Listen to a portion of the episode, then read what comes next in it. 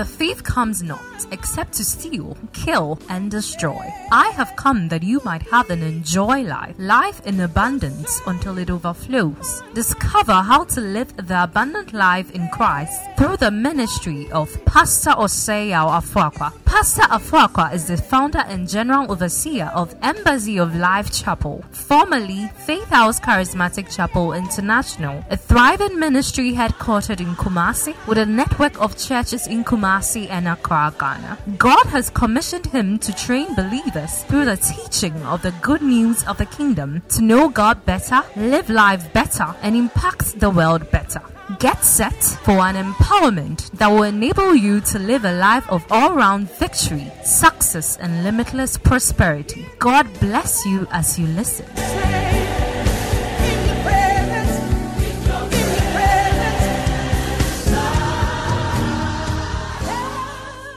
Right, come with me to the book of First Corinthians chapter 3 and verse number 1 to 4. We want to get back to our teaching series, Living as a Spiritual Man. Somebody say, I'm a spiritual man. Say, I'm a spiritual man. Okay. Now, I, brethren, could not speak to you as to spiritual people, but as who? carnal, as to babes in Christ. I fed you with milk and not with solid food, for until now you were not able to receive it. Even now you are still not able. Verse 3 For you are still, oh, read with me, you are still, for where there are envy and strife and divisions among you, are you not carnal and behaving like mere men? For one, one says, I am of Paul and another says, I am. Are you not carnal? All right, so this is a series that has been running for some time now. I paused and then uh, brought in, given us an opportunity just to prepare us, but we want to get back to it. So we're looking at three kinds of people. We've talked about them. We said there are three kinds of people in the world. Every human being belongs to one of these three. One, you are either a natural man. Somebody say a natural man. Okay. You are a natural man. And then number two, you are a carnal man. If you are not a natural man, you be a spiritual man.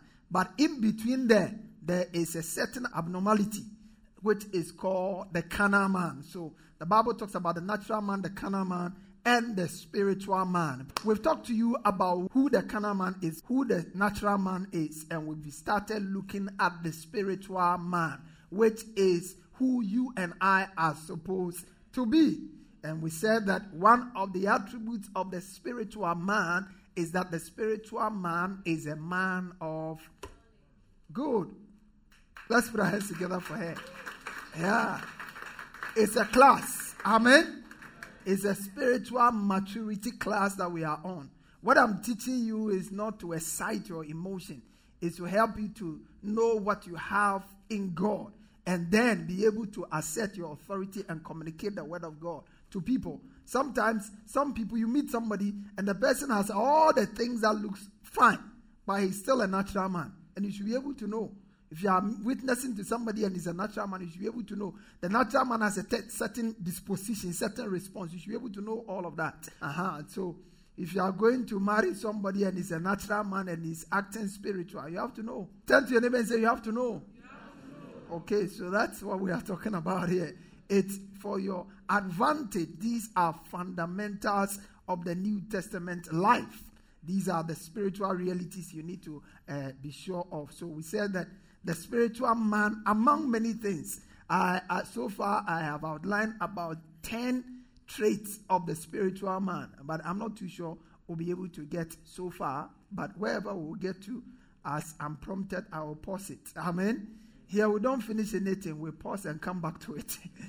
you know, when, when you are in school, there is a, a general science you learn at JHS. Abi? Yeah, when you go to SHS, you still do general science, don't you?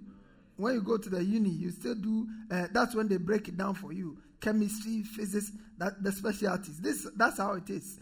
The word of God is said that you don't graduate, you move from one level to another. Uh-huh. And that is what a proper church does. A proper church takes you through the word of God so you will become matured and grounded. There will be times and months in the coming year where we'll pick a whole book and we'll just be with the book. Yeah, we'll just be with the book. A number of us don't know how to study the books of the Bible.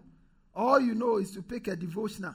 You don't know how to study the Bible for yourself. And you should be able to study the Bible for yourself. That's your manual for life. If you don't know it, there are many things if you don't know, it's not a problem.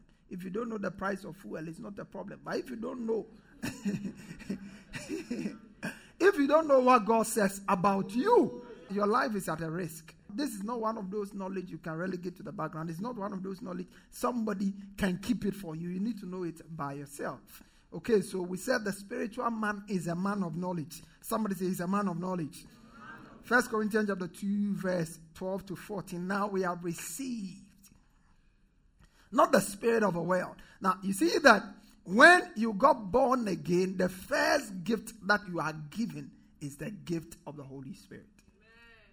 Amen. Amen. Yeah, when you get born again, that's the first gift you are given. Peter said, Repent and you shall receive remission of sin and the gift of the Holy Ghost. That is the most important gift you are given. And it's not for any reason why you were given that gift. You were given the Holy Ghost because He's a teacher. He's what? The Holy Ghost is a teacher. He's a teacher. He, you are born again as newborn babies. Desire the sincere milk of the word that you may grow thereby. Who would educate you? Who would teach you? The Holy Ghost must teach you. He said, You have received an anointing from the Holy One. You have no, no need that any man teach you, but even as the same anointing teaches thee, and it shall abide. So the Holy Ghost teaches us. And when you are well taught, your life becomes fine. I see the Holy Ghost teaching you today. Now he says, Now we have received not the spirit of the world, but the spirit which is of God, that we might, that we might, that we might the things which are freely given to us by God. Go to verse 13. Which things also we speak not in words, which man's wisdom teacher, but with the Holy Ghost teacher, comparing spiritual things with spiritual. Verse 14. But the natural man receiveth not the things of the Spirit of God, for they are foolishness unto him. Neither can he, neither can he. So the spiritual man knows things. He knows things. The spiritual man can know a journey is about to make will not go well, and he will stop it. The spiritual man can know which one is good to marry, which one not to marry. He will not be proposing to Esi, Linda, Akosua, and all of those things to know and then be doing CCCCs that are cool. No. The spiritual man has knowledge. Somebody say he has knowledge. Okay. Now, what kind of knowledge does the spiritual man possess? The spiritual man knows three important things. Three important things. One, the spiritual man knows who he is in Christ. Somebody say he knows who he is in Christ. Say he knows who he is in Christ.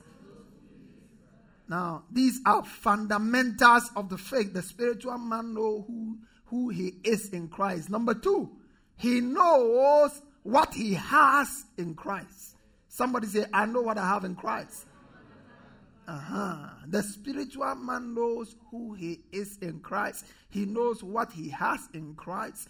And the spiritual man knows what Christ expects him to do in loving response to what Christ has done for him.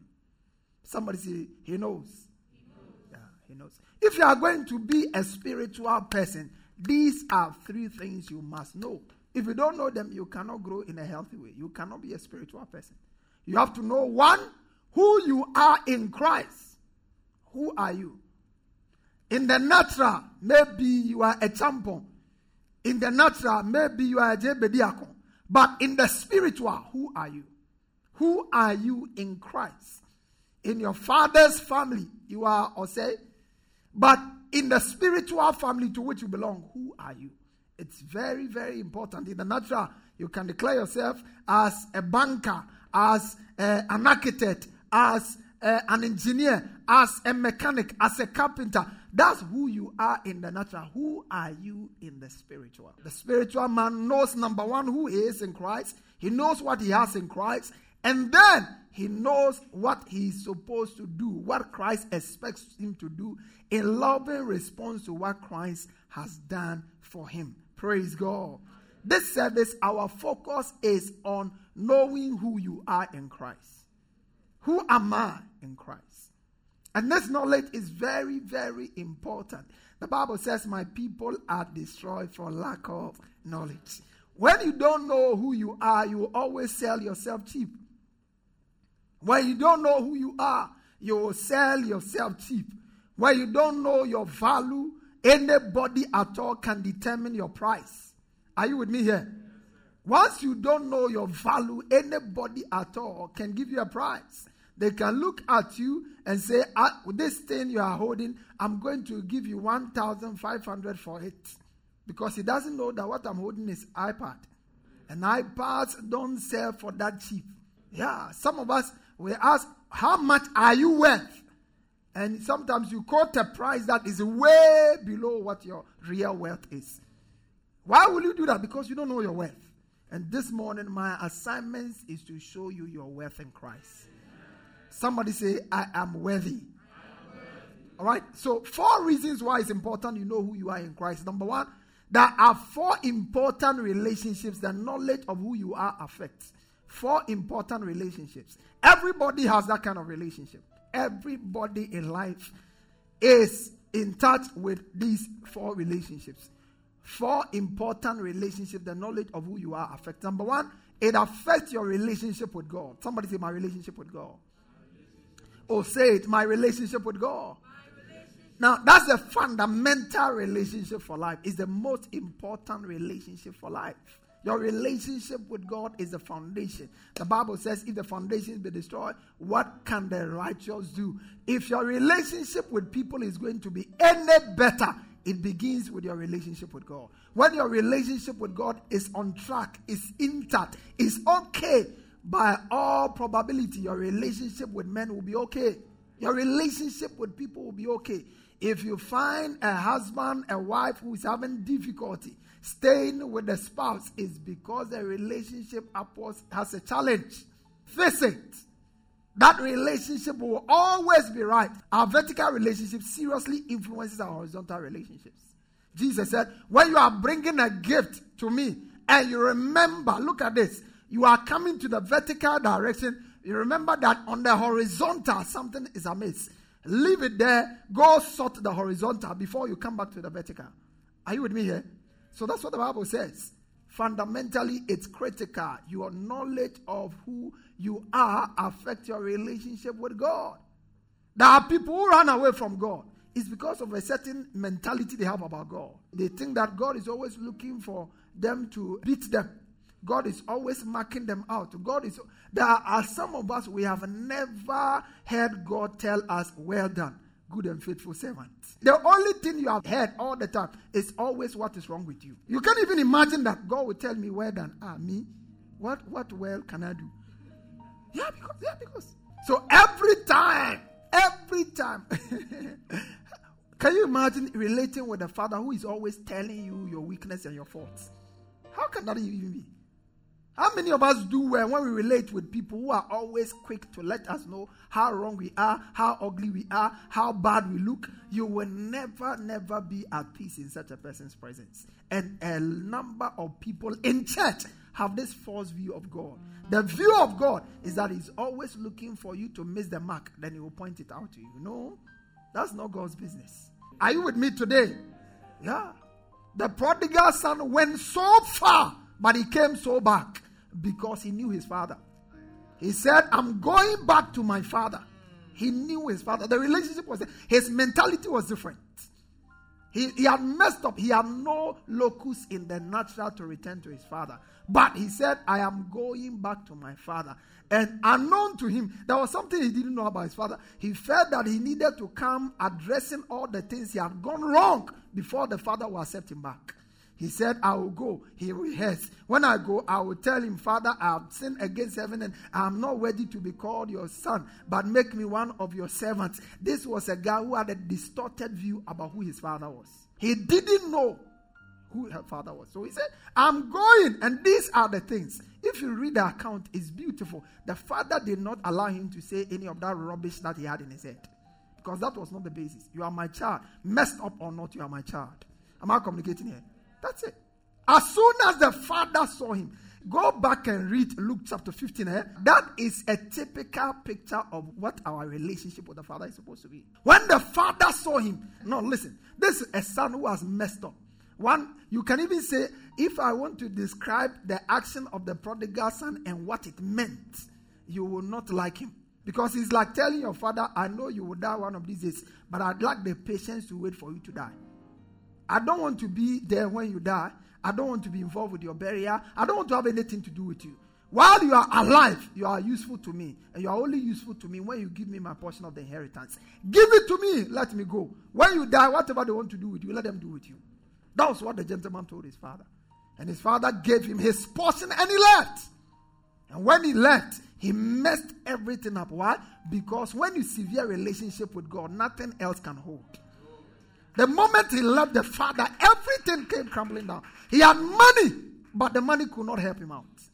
Every other thing he had, he went, he had money, he had relationships. He, he went and joined himself with harlot and spent all the money because everything stands or falls on a foundation with Christ. The moment the relationship was severed, everything went haywire. But when he came back, the Bible says the father was actually standing. The child didn't run. The Bible said the father ran to embrace him. How on earth will you go and embrace a son like this? That's why the elder brother really, and that is the spirit of the elder brother. Ooh, that's the spirit of church people. Church people. Ooh, wonderful. Those who are in the house, serve righteous spirit. You see, that parable, Jesus actually gave it to spite the Pharisees. That's the actual segment. He wanted to spite the Pharisees because these are people, and the Pharisees can best be described as people who think of themselves to be righteous and others unrighteous. If you want to see a Pharisee, that is one description of a Pharisee. He thinks he's okay, but somebody else is not okay. And who are you to judge another man's servant? The father ran, embraced him, and kissed him Go and read it all today. Spend time and read it. He ran. Now, listen. If you understand, it's out of place for a Jewish father to run. To run. No, no, no, no. Run and embrace him and kiss him and say, hey, all the rubbish you want to say, don't say it. Because nothing has changed. It affects your relationship with When you know, this guy knew he was a son, that's why he came back. And when he was coming, he was looking for a servant's position. But once you're a son, you're always a son. Am I communicating here? The Bible says, as many as receive him, he gave them the power to be called the children of God. Somebody say, I'm a child of God. So it affects your relationship with God. It affects your relationship with God. You see, most of the time when sin comes in our way, Satan wants to capitalize on it to taint God's image to us. And the reason why he would do that is because he knows that if you have sinned, your antidote is with God. But if he makes you think that God is against you, God is going to crucify you, God is going to deal with you, you won't come to God at all. And as long as you won't come to God, you will continue to flow in it. You will stay with guilt, you will stay with condemnation, you will stay, and you are perpetually in bondage. That's why the Bible says, Sin shall not have dominion over you, for you are not under the law, you are under grace. Am I communicating here? There is therefore now no condemnation for them who are in Christ Jesus, who are, walk not after the flesh, but after the Spirit. Are you with me this morning? The first person, the knowledge of who you are affects is your relationship with God. Number two is your relationship with the devil. Do you know you have a relationship with the devil? Oh, say it. I have a relationship with the devil. Yeah, you have a relationship with the devil. He is looking for you. First Peter 5 8. He said, Be sober, be vigilant, because your adversary, the devil, walketh about, seeking whom he may devour. But look at what the Bible says. Second Corinthians 2 11. Lest Satan should get advantage. Let me show you when Satan gets advantage over you. The only time Satan will have an upper hand over you is when you are ignorant. That's why the spiritual man must be a man addicted to knowledge. You must grow in the knowledge of Christ. Grow till we all come to the fullness of the knowledge of the Son of God. This stature. Grow. Lest Satan should get, for we are not ignorant of his devices. A lot of people feel that relationships, our relationship with God is just uh, based on confession of sin, confession of Every time you come to God, it's confession of sin, confession of sin. That's not God's specialty. Turn to your neighbor and say, That's not God's specialty. Yeah. That's not God's specialty. Why will you confess your sin to someone? You confess your sin to someone because you are sure you'll be forgiven. You know why a lot of people can't confess? They can't confess because they know that it will be used against them. Yeah. If you create an atmosphere in your home where when somebody acknowledges sin, he is not last, but he is forgiven and is assured of forgiveness, people will be open to confess. But when I know that if I tell you now, in the next hundred years, if God gives you life, you refer me, I will die with it. Are you with me here? Yeah. So you see, the reason why you confess your sin is not to be forgiven. You confess your sin because you have been forgiven. I'll come back to it. Because God has assured you of forgiveness. And in that boldness, you can tell him about it. He said, I will blot out your transgression. I know what I'm saying is a bit heavy for some of you, but you get it with time. What I'm teaching you, don't get it in one teaching. Uh-huh. You get it precept upon precept, line upon line. But you must get this. If you don't get this, you are not going anywhere. We won't make progress until you get this. Why should your prayer life be all about confessing things? Do you know that every doubt is a sin?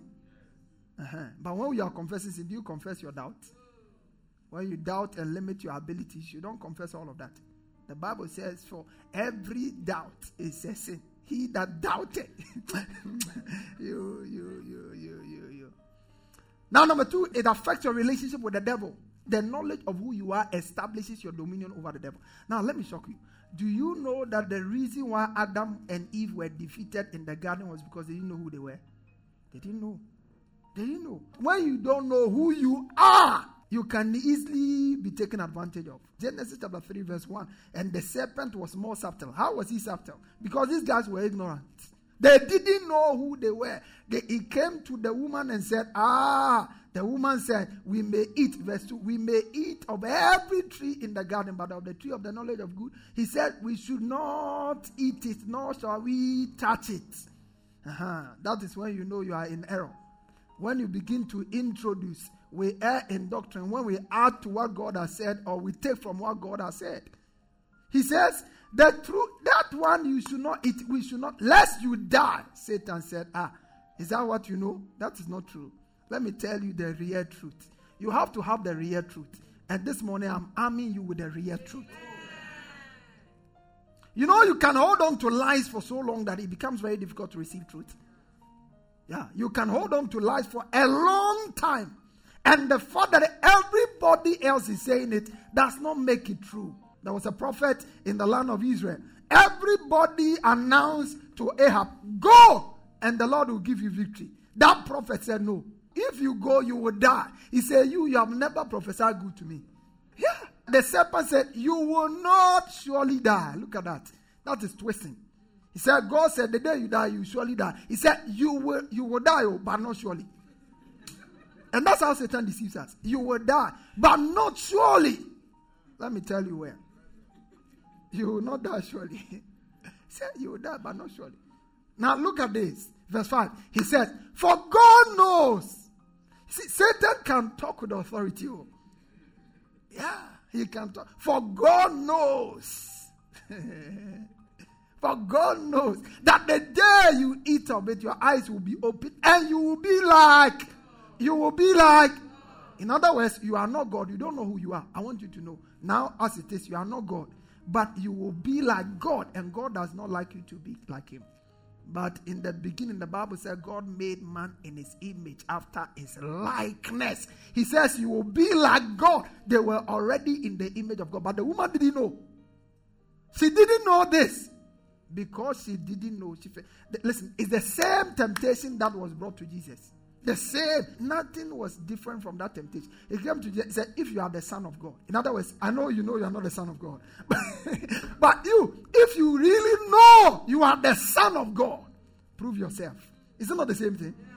That's it. That's why if you don't know your identity, most of the time people are pushing you to prove something. Listen, who you really are, you don't prove it. You don't buy a car to prove to people you are rich.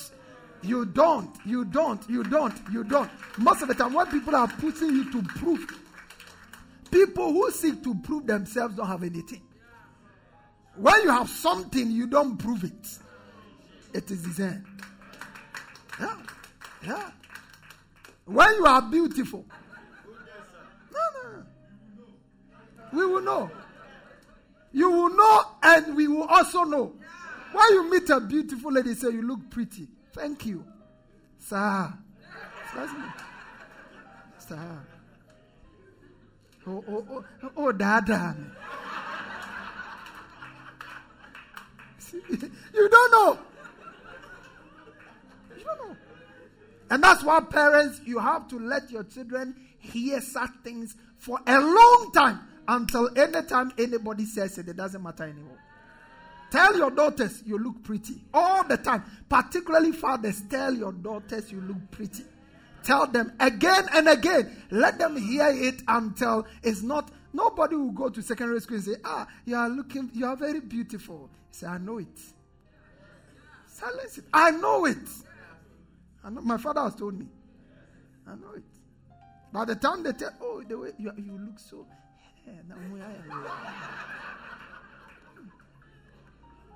Africans don't like talking. And we don't like talking good things. It's not like we don't like talking, we don't like talking good things. Yeah. A typical African man can tell 101 things that are wrong with the wife. But hardly ever will he point out 101 good things about the wife. Yeah. We don't like saying those things. Listen, don't be an African, be a Christian. Be a godly man who speaks. The Bible says, Let no unwholesome word proceed out of your mouth, but that which is edifying, that builds grace. That is what will come out of your mouth. When people hear you, they, you speak to them, they must feel that they are more empowered, they can do great exploits. Are you with me here? The sons of Sceva, how did Satan deal with them? They didn't know who they were. He said, Paul, I know. Jesus, I know. Who are you? And they knew they were nobody. Yeah, so they said, Yeah, yes, it's true. We don't know who we are. He said, You? They began to deal with them. Satan will not deal with you again. I want you to know who you are today. So when the spirit of death comes to you, you won't call me. You take your stand. Listen, death, I know when I'm supposed to go. He said, With long life, he will satisfy me and show me his salvation. The covenant I have with him, he said, I shall not die, but I will live to declare the works of God. Am I communicating here? No, listen, it's not every now that somebody gives you prophecy, you are going to die, and you are all over the place, you are crying. No, no, no, no, no, no, no. If you don't take care, you meet a fake one, he will collect everything you have. I tell you, there are prophet prophets who collect people's cars. Because he has told him the day you drive this car, you will die. Me, I will die in it. After all, you, would you die too? Uh, me, I'm going to die in the car. You also die someday. No, no, no, no. Am I communicating here at all? You have to know who you are so you are not taken advantage of. A lot of people will take advantage of you if you don't know who you are. Number three, it affects your relationship with yourself. Somebody say, My relationship with myself. Relationship with myself. Yeah. Do you know a lot of people have poor relationship with themselves? You've not thought about it, eh? A lot of people, they are, um, particularly among us as Africans, our relationship with ourselves is so bad. The average African, particularly the average Ghanaian, has a low self esteem. Low self esteem. The average Ghanaian has a low self esteem. Inexpressive. Doesn't believe in his own convictions. Is not able to articulate his views. And the ones who decide to go above it a little, they are described as proud. You know, in a, a country where everybody is calm and quiet, when you are at a mess, they call you a man of peace. But don't be having a calm demeanor and a phlegmatic posture towards life does not make you a man of peace. Humility is more than a facial expression. Oh, but it's no sign you are humble. It's not saying you're humble. That you look meek does not mean you are meek. Humility is of the heart. There are people who are sitting, but in their heart they are standing. yeah, that's what they are. That's what they are. You have to know your relationship with yourself. You see, you must know that you are wonderful. I know I'm a handsome man. No, no, no. No. No, no, no, no, no. It's not subject to what you think. Yeah, because you know your own understanding of who a handsome person is is based on your views. Yeah. The Bible said, I am fearfully and wonderfully made. fearfully, fearfully and wonderfully made. Somebody said, Men are fearfully made, women are wonderfully made. you see, do you know why people can't love others well? Because they don't love themselves. When you learn to love yourself, you treat yourself well, you carry yourself with dignity, you will always that you see, out of what is outflowing in your life, you will give to people. When you see somebody who talks down on people, makes people feel like they are nothing, they, they have their own complexes they are dealing with. So be careful.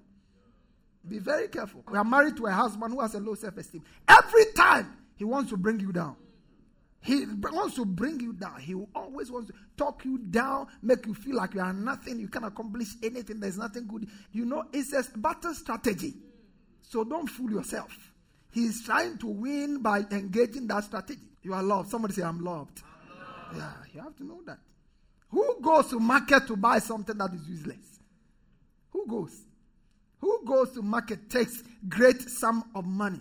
Who buys 30,000 worth of uh, $30,000 worth of shoe and the shoe is not of value? The Bible says you are bought with a price. Therefore, glorify God and your body. You are bought. He said you were not purchased with corruptible things such as silver and gold.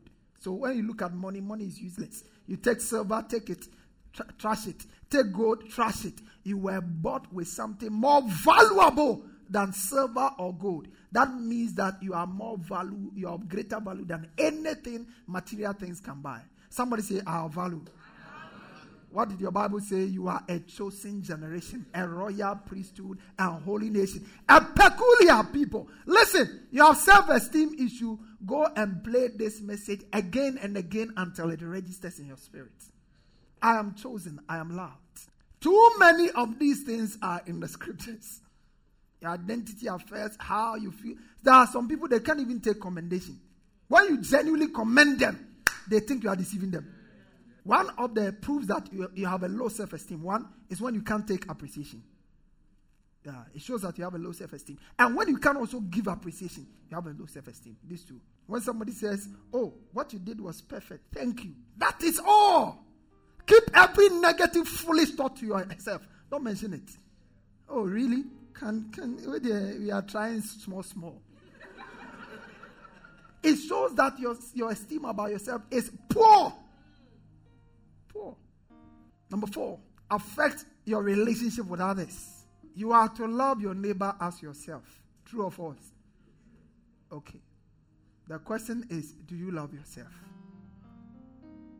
The extent to which, or say you can love anybody around you, is predicated on your love for yourself. So if you don't love yourself, you can't love anybody else. So when you meet somebody who says he wants to love you, check their love for themselves. Go to their room, the place where she lives alone or he lives alone. See the mess and the dirt in the place. It's a, a revelation about how he will take care of you in your home.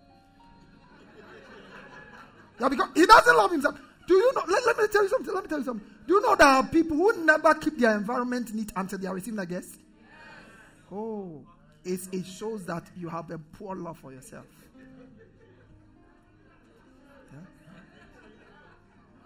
Yeah. Yeah. That's it. oh, pa- Papa is coming to my house. Papa is coming to my house.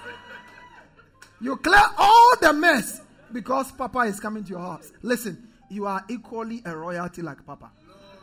Am I communicating here? Yeah. I don't give the best of myself to anybody. I give it to myself first. As a principle, I don't take anybody to a restaurant I've not personally eaten there.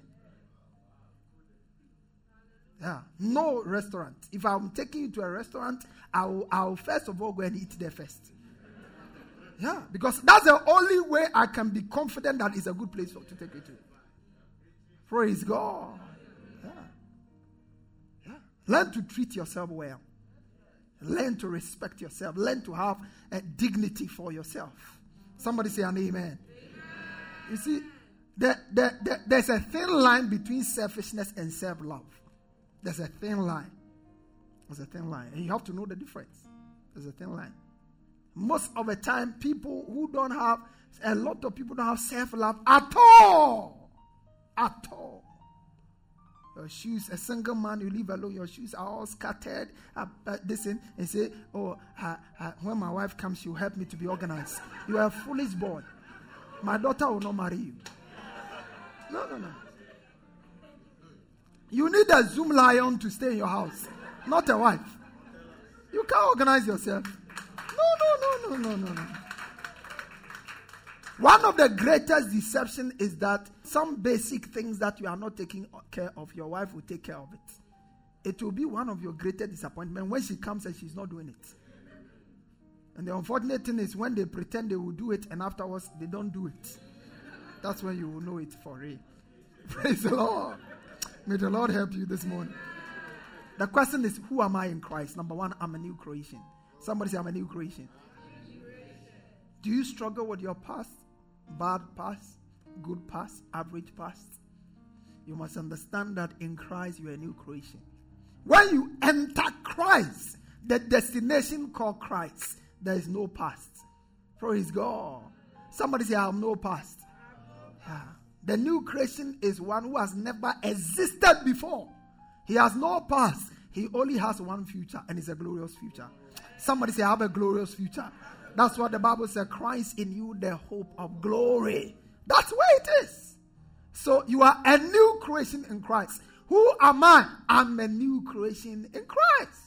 All things are passed away. And listen, let me tell you, sometimes you yourself, you know that some old things have not passed away. But tell yourself, I'm a new creation. No, no, no, no, no, no. You see, it's not, it's not subject to what you feel or what is happening. No, no, no, no, no. Your anger has not passed away. You're a new creation. Praise the Lord. Yeah. As you tell yourself a new creation, new creation, they will be going one by one. You may not feel like you're a new creation. It doesn't change it. It's not a feeling thing, it's a faith thing. When you entered Christ, you were made a new creation. God cannot lie. Somebody say, I'm a new creation. Number two, who am I in Christ? I'm a child of God. Somebody say, I'm a child of God.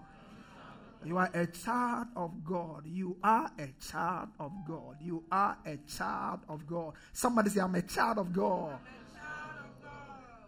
For you do not receive the spirit of bondage again to fear. Why? Because you are a child. Never be afraid. Yeah, never be afraid.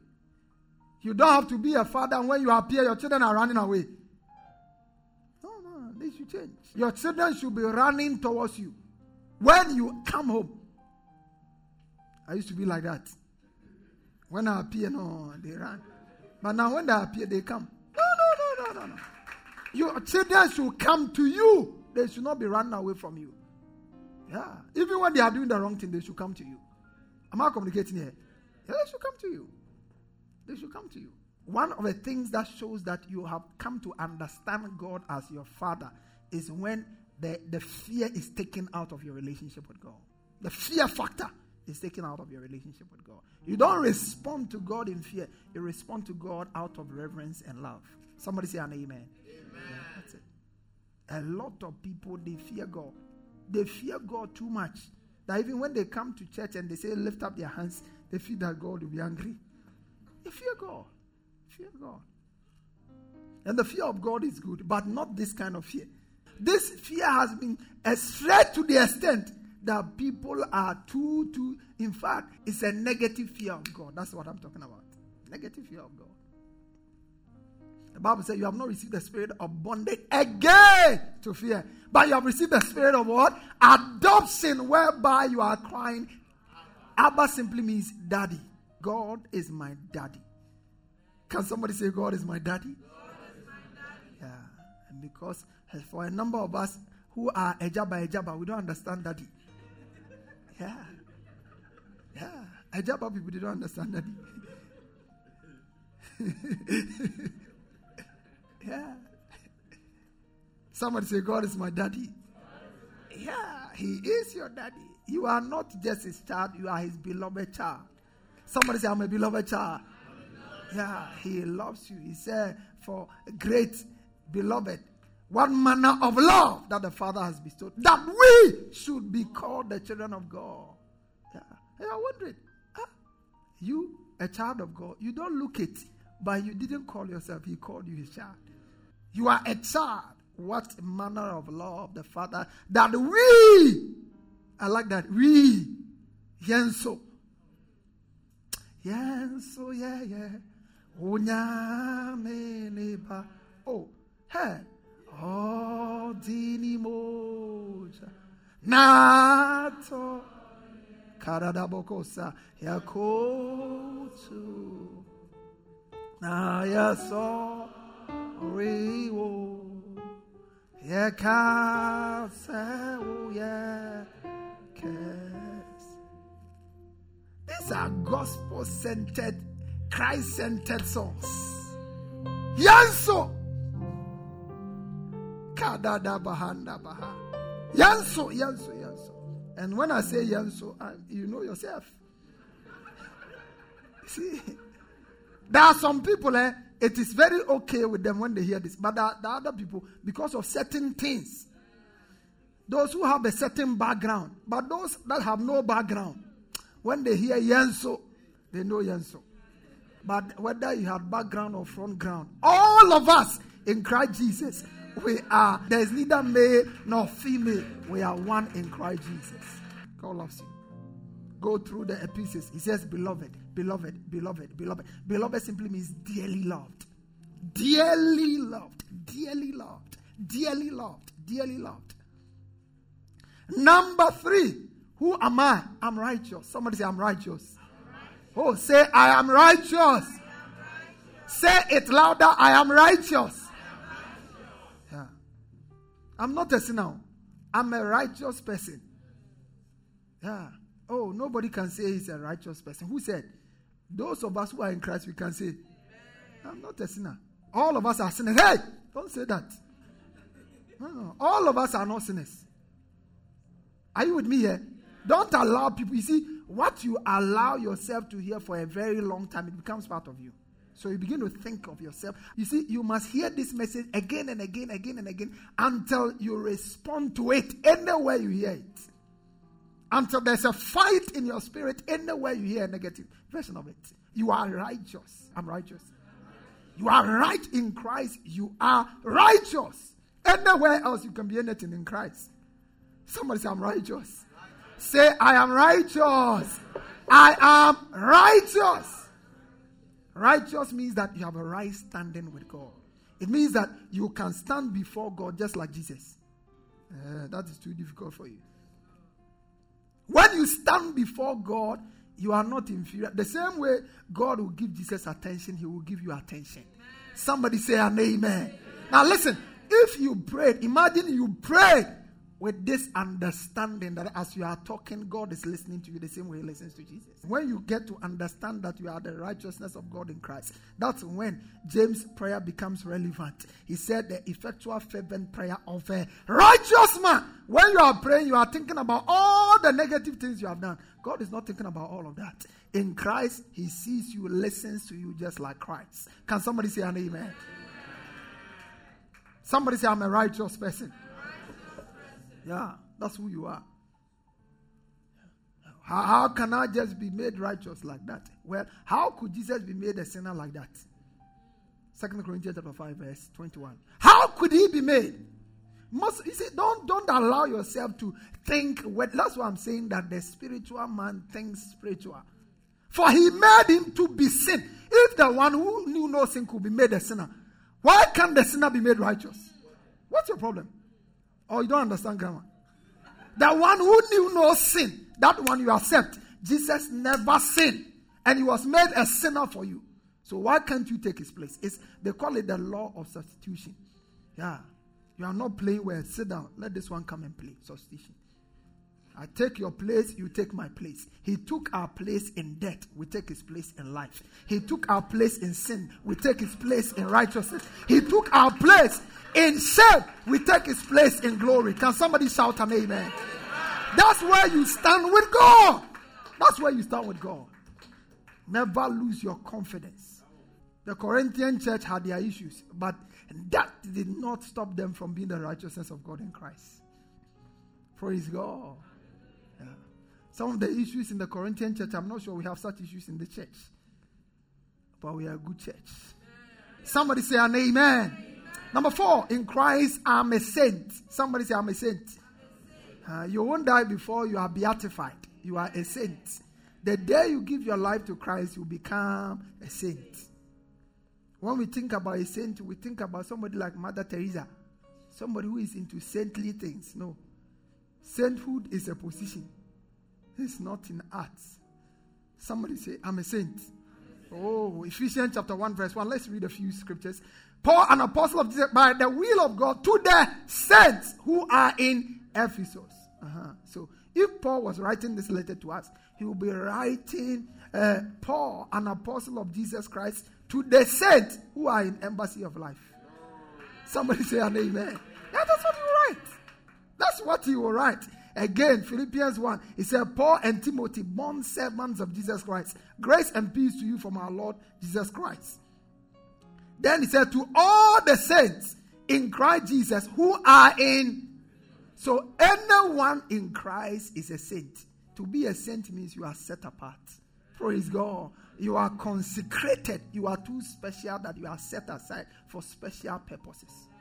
You go to your poultry farm and you locate the fowl that is fatted, nice one. You set it aside for a special Christmas party. You're a saint. Somebody say, I'm a saint. Ooh. You are sanctified. Look, First Corinthians chapter 1, verse 2. He said, To the church of God, which is at Corinth. Look at to those who are, to those who are, those who will be sanctified. Those who are yet to be sanctified. Those who are sanctified in Christ called to be saints. Somebody say, I'm a saint.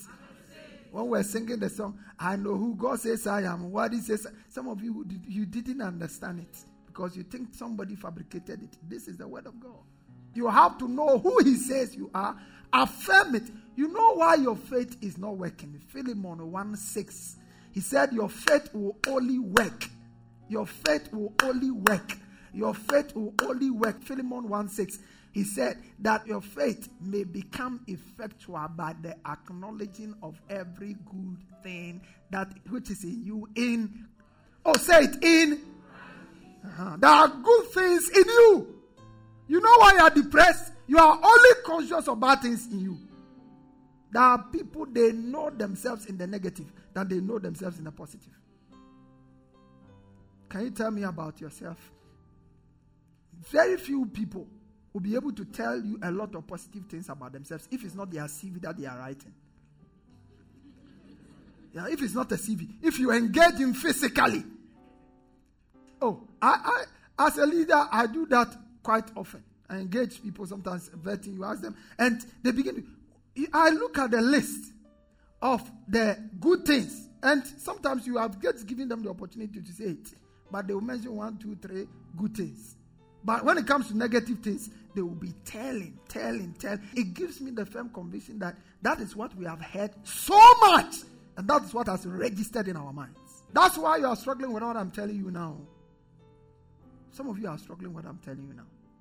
You can't accept it.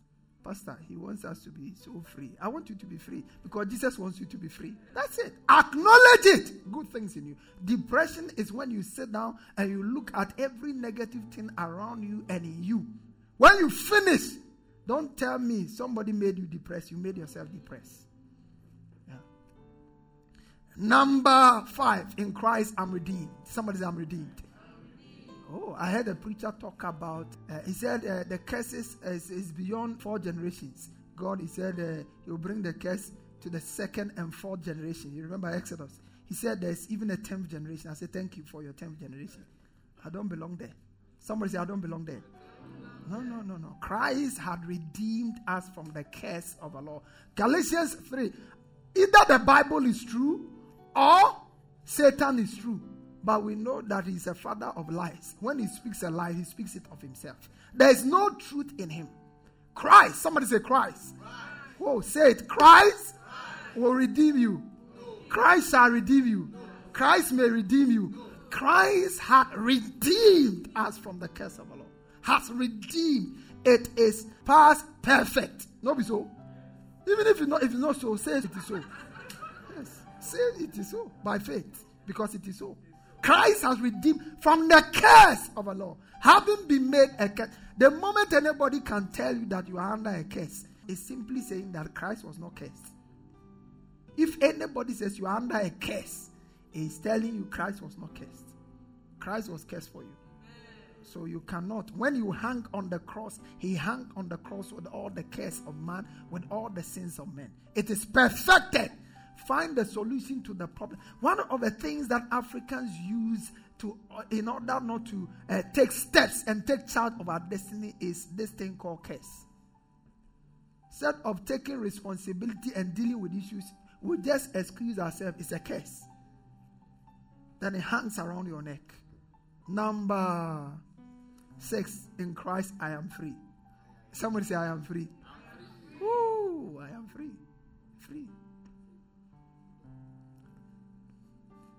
I am free. You shall know the truth, and the truth shall what? Uh huh. Uh huh.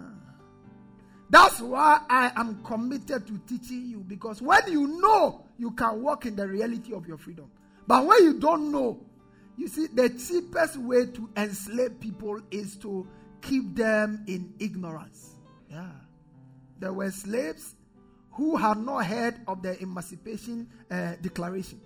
So they were still serving faithfully because they did not know the Emancipation Declaration during the abolition of slave trades many years ago. Yes, they were still serving because they didn't know. But when you know you have been set free, ha, where you know what is available. You know, there are a number of rights we have as Ghanaians that we don't know. Eh? That's another teaching. Christ, look at this. Look at the Galatians 5. He says, For you have been called to live in freedom. You have to wear headgear, or God will not hear your prayer. Yeah. Don't don't put lipstick. Hair. One na say you not even confess my own No makeup. When you make up, somebody said, I went to hell. And when, when I died, I went to hell. And all ladies who made makeup, they were all in hell. Oh. Listen, this woman is poor. She doesn't know have money to buy makeup. That's why she's talking like that. Leave her alone. You are a chosen generation. Make yourself beautiful. Can somebody say an amen? Yeah. If you are a man and you are also broke, you don't want to buy makeup, don't put a law on your wife's neck. Yeah. Listen to listen. The Bible says, For you have been called to live in freedom, my brothers. Be free. Somebody say, Be free. Oh, I want you to feel free. Turn to your neighbor and say, I'm feeling free. Feeling free. Feel free. Feel free. Feel free. Feel free. Today, I want you to feel free. Praise the Lord. Praise the Lord. Be free. There are some people, when you are around them, you are so tensed.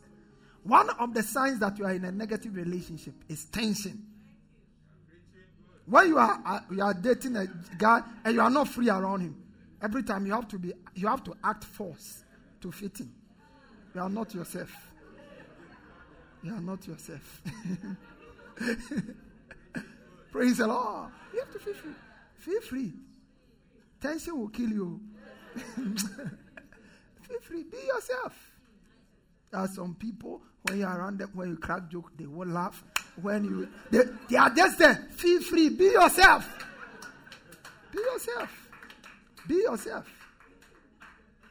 Somebody say, I'm, a, I'm myself. In Christ, I am free. That's what the Bible says. Sin shall not have dominion over you. You are free from sin, from the power of sin. Number seven. In Christ, I am chosen. Somebody say, I am chosen. You see, in life, not everybody will choose you.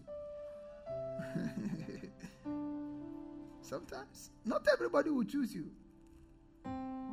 But the truth and the most important is that the most important person has chosen you. Eh? Right now, if people in NPP, some the original chairman doesn't like me, but Akufo-Addo likes me, it doesn't matter.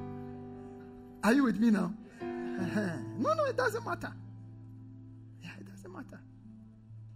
If I'm Akufo-Addo's favorite, won't miss you on Pemasen, it doesn't matter. No, no, no. Who can give the contract? Is it not Akufo-Addo? You are chosen by God. Whoever decides not to choose you, because you see, man's choice is based on a lot of things. Man's choice is always based on what? A lot of things. Oh, uh, I like somebody who is like that, like that, like that.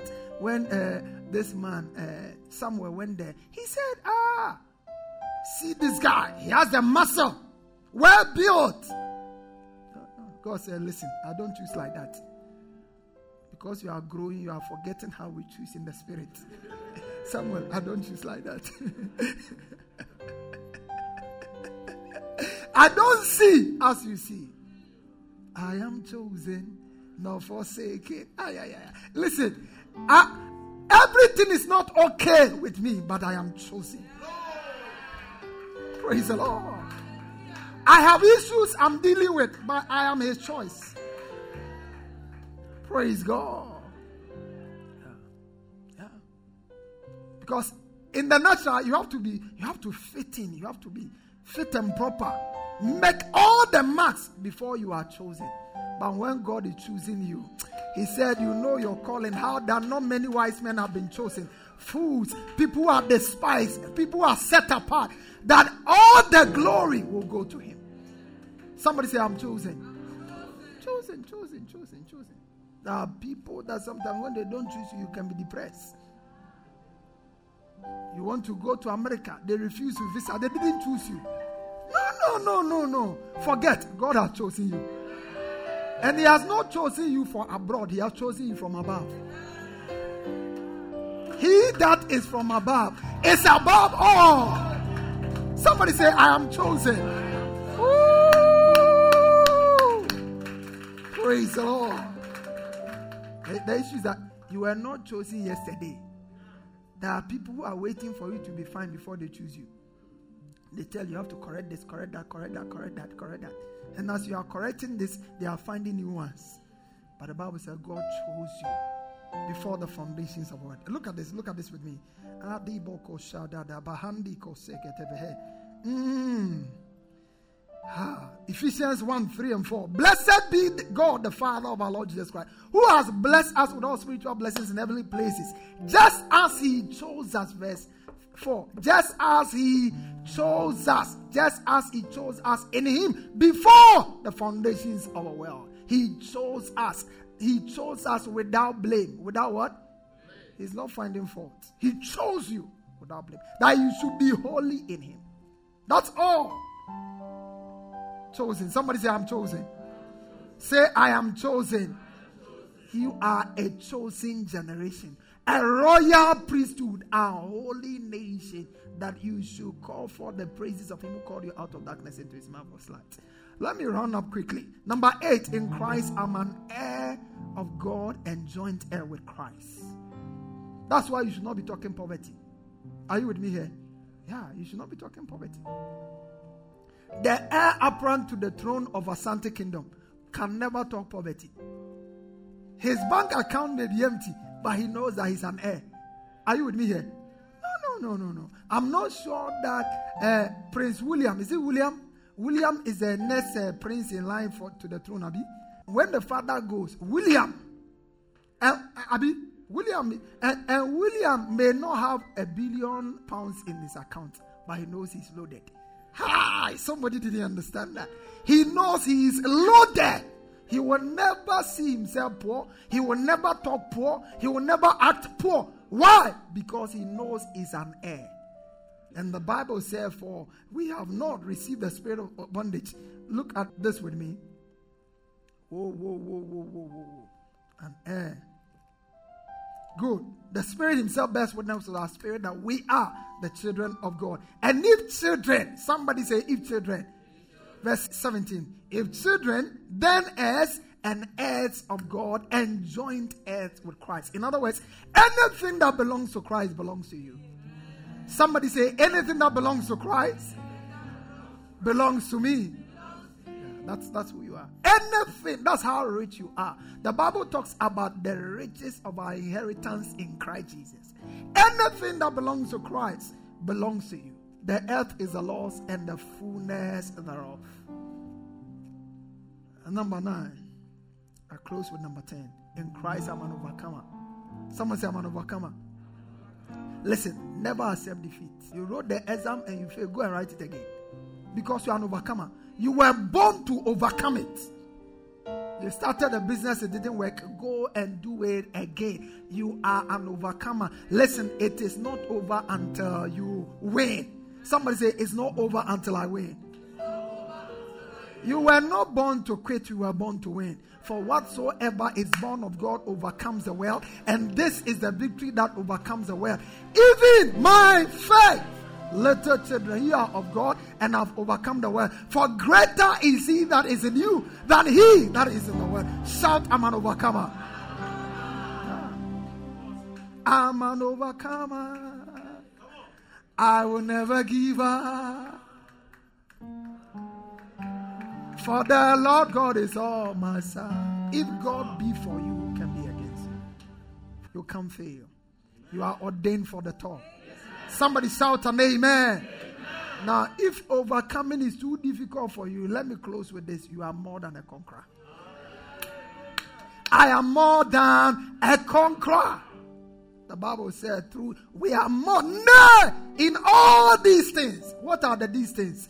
In your luck, in your business struggles, in your relationship challenges, in your academic challenges, it looks like the academic challenges are winning over you. It looks like business setback is winning over you. It looks like marital challenges are winning over you. But that is a lie from the pit of hell. I came to give you the mind of God. I came to give you the mind of Christ. That mind says, in Christ, you are more than a conqueror. Somebody shout, I'm more than a conqueror. Say, I'm more than a conqueror. That's who you are in Christ. Who am I in Christ? I'm more than a conqueror. Who am I in Christ? I'm more. Now let's start from the top. Number one, who am I in Christ? Who are you in Christ? Who am I in Christ? Number three, who am I in Christ? Four, who am I in Christ?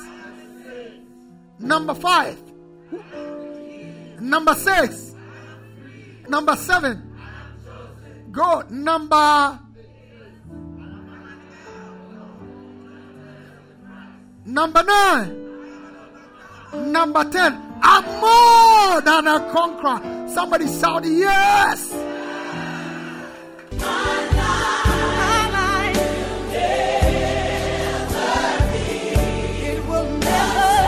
Pastor Afraqua has just placed in your hands the key for all-round victory, success, and limitless prosperity. Share your testimonies with us on 020-422-5790 or email us at embassyoflifechapel at gmail.com. Get interactive with Pastor Afraqua on Facebook, Instagram, and Twitter. For more information, visit our website at www.embassyoflife.org. Fellowship with us this and every Sunday for our celebration services at our headquarters church, 6:45 a.m. to 8 a.m. for our first service, 8:30 a.m. to 9:45 a.m. for our second service, and 10:15 a.m. to 11:30 a.m. for our third service. And on Wednesdays for our discovery service from 6 p.m. to 7:45 p.m. Locate us on the top floor of Nanama Ejakoma Plaza, opposite the Unity Oil Station, Santasi Runabout, Kumasi, Ghana. Alternatively, you can join us online for our services on our YouTube and Facebook pages, Embassy of Life Chapel. God richly bless you.